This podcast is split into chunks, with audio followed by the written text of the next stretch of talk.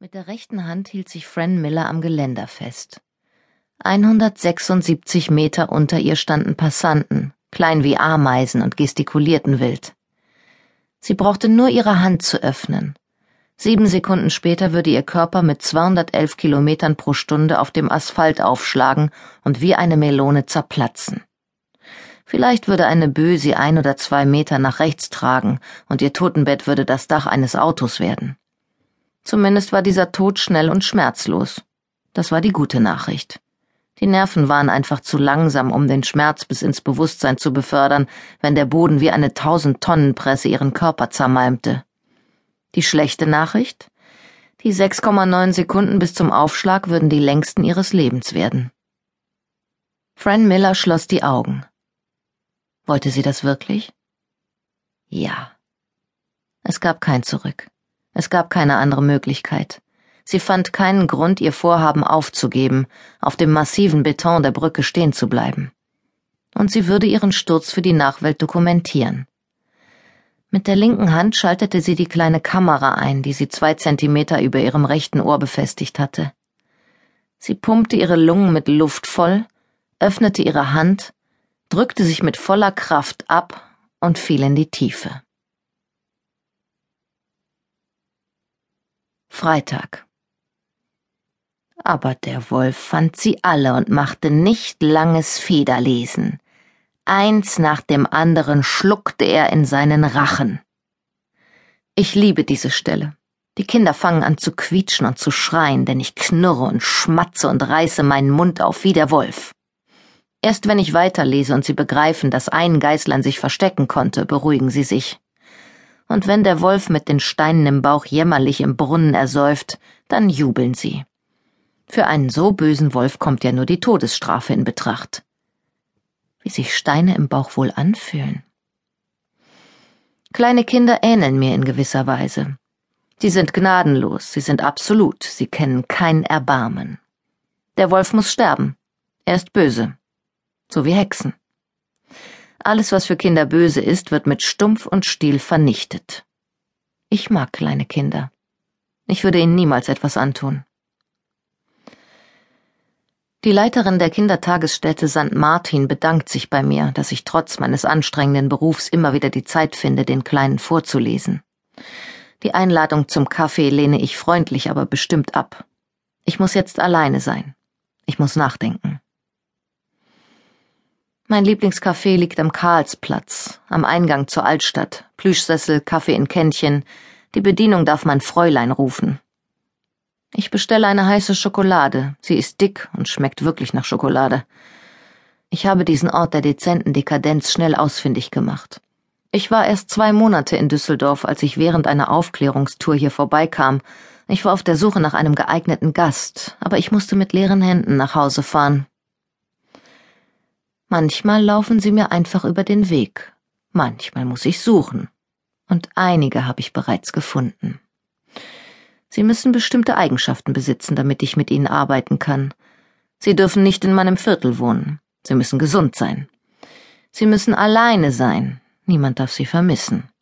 Ob sie die wichtigste aller Eigenschaften besitzen, erkenne ich erst, wenn sie mit mir arbeiten. Morgen lade ich einen Kandidaten ein, von dem ich mir viel verspreche, der alles mitbringt, was ihn zu einem Ausnahmeexemplar macht.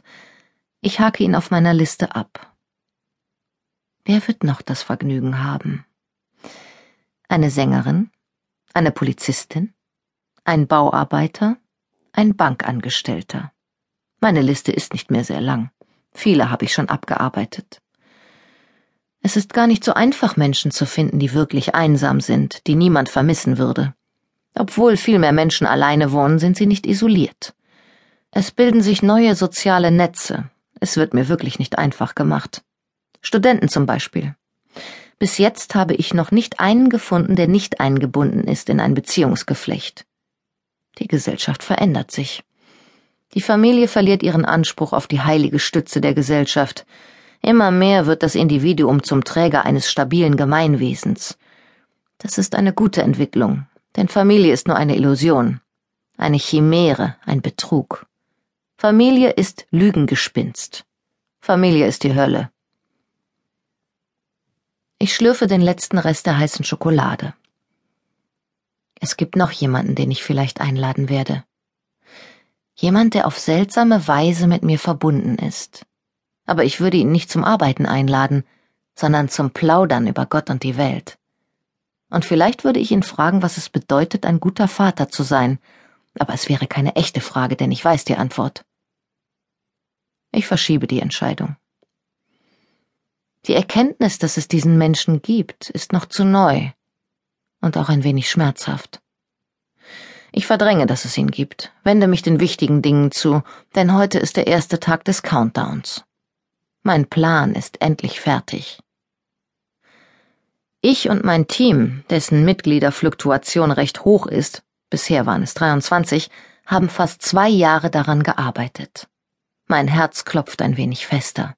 Vorfreude pulst durch meine Adern. Nun denn, lasset die Kinderlein zu mir kommen.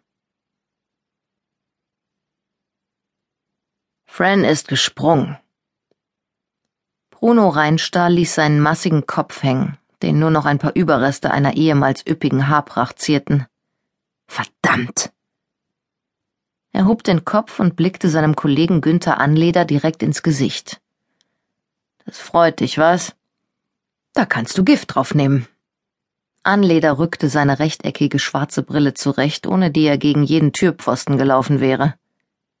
Wissen es die anderen schon? Fragte er und strahlte über das ganze Gesicht. Ja, na klar, deinen Aushang konnte ja niemand übersehen. Du siehst aus wie ein Buchhalter, aber verdammt, du bist echt ein eiskalter Hund. Und jeder, der es will, kann sich das Drama im Internet ansehen. Bruno Reinstahl schlug mit der Faust in seine Hand. Günther Anleder breitete seine Arme aus. Anders kommt man zu nichts. Du schuldest mir hundert Euro. Bar oder Scheck? Nimmst du Wechsel? fragte Bruno Reinstahl. Von dir immer. Du bist so ehrlich, dass es schon weh tut. Günther Anleder lachte meckernd, so wie er lachte, wenn er glaubte, einen guten Witz gemacht zu haben. Bruno Reinstall reichte ihm einen Hundert-Euro-Schein, der nicht die geringste Falte aufwies. Anleder hielt ihn gegen das fahle Licht, das vom Innenhof des Landeskriminalamtes durch die halb mit milchiger Folie verklebte Doppelglasscheibe auf seinen Schreibtisch sickerte. Scheint echt zu sein, sagte Anleder. Wo hast du den beschlagnahmt? Da, wo du zocken gehst, giftete Reinstahl zurück. Wow, Bruno, du gehst heute aber ran. Gut gekontert. Das mit Fran scheint dich echt zu wurmen, was? Er lockte sich aus dem System aus und erhob sich von seinem Bürostuhl. Dann geh ich mal bei den anderen kassieren. Er drehte sich an der Tür nochmal um. Ich wusste, dass sie springt. Sie hatte keine Wahl. Du bist zu emotional, Bruno, und zu naiv. Denk mal darüber nach. Das sage ich nicht als Psychologe, sondern als Freund. Hey, Anleder, rief Reinstahl. Jetzt mach mal halblang. Wir sind keine Freunde, ist das klar? Anleder winkte und verzog sich. Bruno drehte sich zum Fenster und legte die Stirn in Falten. Wie soll ich das nur ertragen? murmelte er. Samstag. Friedel Frenzen mochte seinen Namen. Auf der Arbeit sagte sein Chef immer Mensch, klasse. Das kannst du ja wie aus dem FF. Dann machte ihm das Herumschleppen der Getränkekisten noch mehr Spaß, und er blieb immer gerne eine halbe Stunde länger. Am Samstag arbeiten war auch kein Problem. Kinder hatte er keine und eine Frau auch nicht. Aber heute, da würde er pünktlich nach Hause gehen, denn er hatte eine Karte für das Spiel Leverkusen gegen Köln. Ein Knaller. Er zog seinen blauen Overall aus, den er mit Stolz trug, denn sein Name war darauf gestickt und seine Position. Friedel Frenzen, Servicemitarbeiter. Getränkedienst Durst. Sein Chef sagte immer, wenn er hungrig heißen würde, dann hätte er ein Restaurant aufgemacht. Alle lachten dann, denn wenn der Chef Witze machte, dann musste man ja lachen, auch wenn man den Witz schon kannte. Friedel Frenzen hängte den Overall in seinen Spind, der mit Bildern von jungen, nackten Frauen ausgekleidet war. Dieselben Bilder hatte er auch zu Hause. Die Zeitschriften, in denen sie abgedruckt worden waren, hatte er zweimal gekauft. Friedel nahm die Obstdose heraus, ein Plastikbehälter, der gekrümmt war wie eine Banane, damit eben diese hineinpasste, und verschloss seinen Spind sorgfältig. Wie immer nach seiner Schicht ging er im Büro vorbei.